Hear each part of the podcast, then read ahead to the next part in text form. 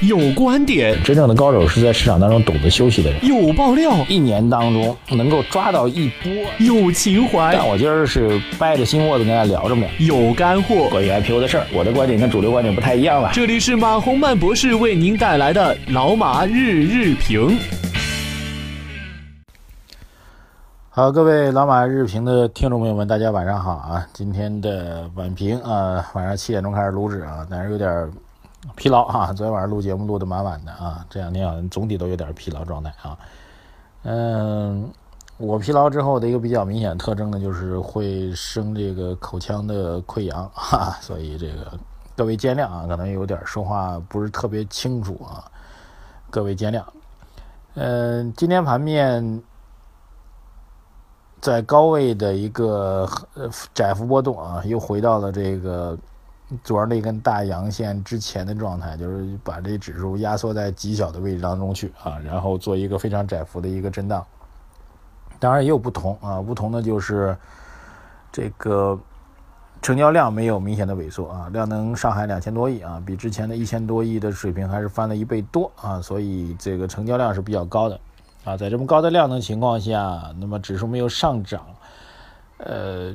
有一部分是还是获利盘在出逃啊，然后从盘面的热点上来讲呢，啊，昨天推动市场上涨就是最容易提振人气的板块啊，一般这个行情来的时候最容易提振人气的板块就是券商了，呃，券商因为我们知道这投资学当中有个所谓贝塔值啊，贝塔值就是那个弹性了，就大盘涨百分之一啊，这板块能涨百分之五啊，当然翻回头来讲，大盘跌百分之一，它也能跌百分之五啊，这个这个弹性的大小我们就称之为贝塔值啊，就阿尔法贝塔那个贝塔。券商历来呢都是贝塔值比较高的这样一个板块啊，所以这个呃昨天推动了盘面的上涨，激发了人气。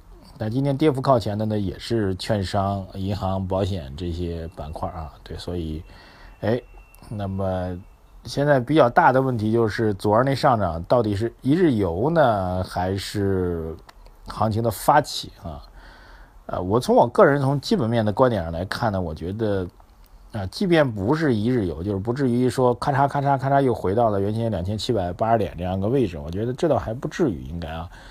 呃，但是你说一蹴而就似的，啊，风卷残云似的往上持续暴涨，我觉得这概率不大啊，因为我一直在讲没有基本面的一个支撑吧。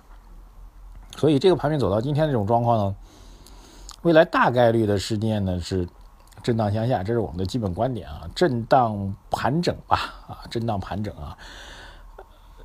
向下的趋势应该还是就是回到这个，慢慢的还是往这个原先的这个平台，就两个平台了，现在两千九百点一个平台，两千八百点下方一个平台啊。这两个平台中间，在这个平两个平台中间，这个窄幅震荡的概率是比较大的啊。这是我的一个基本看法。呃，当然呢，从这这个趋势上来讲，就是这投资人呢还是有一些趋势上的认定的一些方法。啊，比如说这最关键就是明天了，我觉得明天还是蛮关键的啊。当然，我在今天下午的微信公众号推送当中也已经提到，我说明天是蛮关键的。然后有位朋友给我留言啊，他说其实天天都很关键啊。这其实倒也是，您这话也算也算对啊，但是其实呢也算不对啊。为什么来讲呢？就是从做技术分析来讲来讲，有的日子其实真的是不关键哈。比如你在上涨啊，小幅上涨啊，继续小幅上涨。这个趋势继续延续的时候并不关键，但是我们觉得趋势出现拐点，然后趋势的拐点能不能延续，就是我们需要判断的核心的点是第一个拐点啊，第二确定拐点能不能形成延续的那个点啊，一旦形成延续那个点呢，就会就会上涨啊。这个其实喜欢玩那个百家乐的朋友会比较熟啊，这个我玩牌的时候，这个这就当然不是提倡大家去赌博了，但是。它会形成一种趋势，比如说，哎，你压庄或者压压这个，呃，压闲，啊，其实这逻辑呢，很多这个这个职业的在这个上工去做这这个这个这压牌的人啊，他们就会发现，哎，它一旦形成了所谓的路子、所谓的趋势的话，就会延续下去。所以你需要判断：第一，拐点出现了；第二，拐点出现之后能不能延续下去。这两点如果确认下去的话，实际上其他的日子就不关键了嘛，对吧？我是这样的逻辑。所以显然呢，昨天大涨是一个拐点，这个是毋庸置疑的。但是拐点能不能继续延续下去，那是我们需要观察的。我个人觉得明天是非常重要的一个点，来观察它到底会不会延续下去。好，抓紧时间来看一下网友的提问啊。今天我刚才大致的看了一下网友的留言啊，很厉害啊，这个问的问题都很技术性很高啊。网友五洲南北俱时空，他说：“马老师你好，请教区块链的股票具体有哪些？谢谢。”我们不做这个具体的这个区块链的这些股票啊，分析就哪只股票是哪只股票不是啊？谁谁真正是谁虚假？这这您可以自己研究。这个区块链这概念，我觉得，因为我参加一些学术活动比较多吧，啊，最近一段时间，这个最近。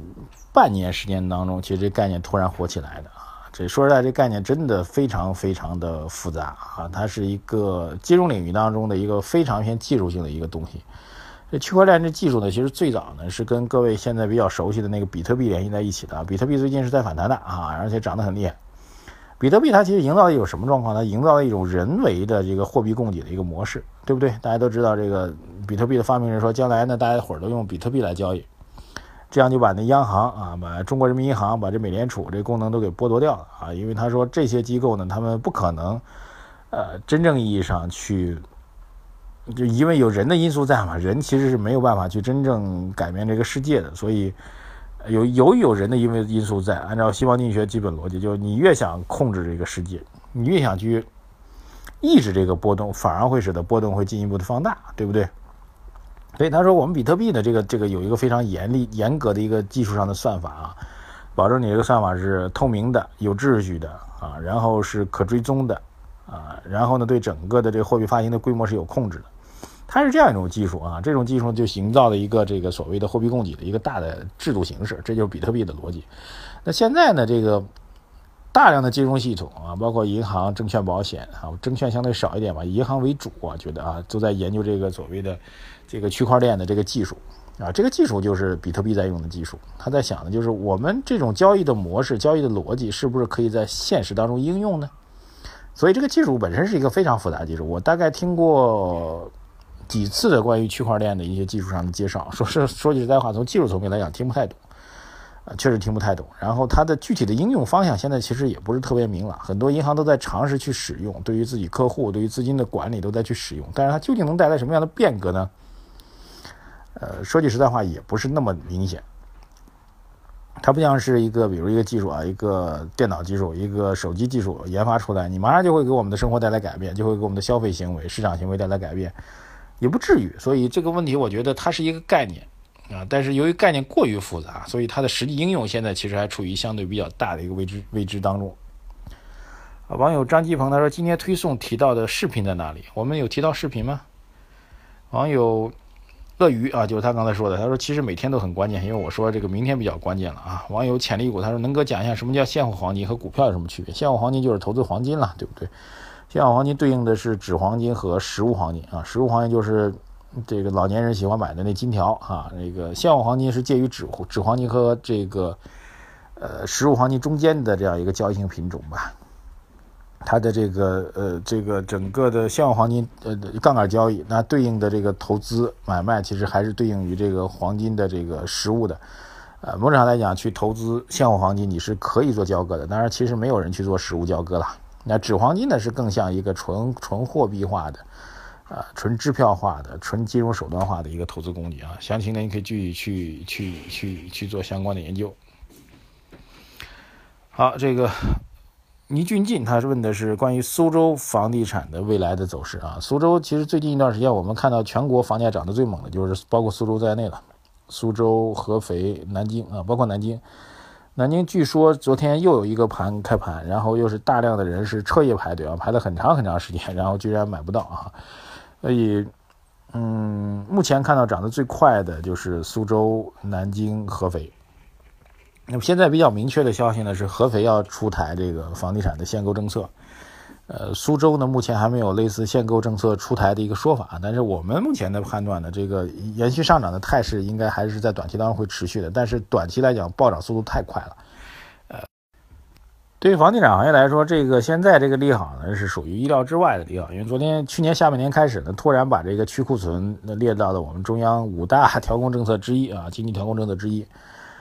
就是意料之外的突然的一个意外之喜啊，然后去库存。然后其实我我们现在去观察这个政策效果的话，中央啊最高调控部门其实对于去库存的政策呢，现在有一点引导的方向，就是你们已经那么热的城市了，你们就别跟我那儿搭这个去库存的这个这个顺风舟了。我们这去库存将来越来越明确的指向是在三线城市、四线城市啊，这个甚至是县级单位、乡级单位的去库存啊，各位一定要想清楚。我相信未来的房地产政策还会往这方面去做倾斜。啊，这也会是成为一个重要的方向。好的，今天就先聊到这里啊，谢谢各位的支持。明天是比较关键的一天，我们来看这个延续到底能不能持续下去。再见。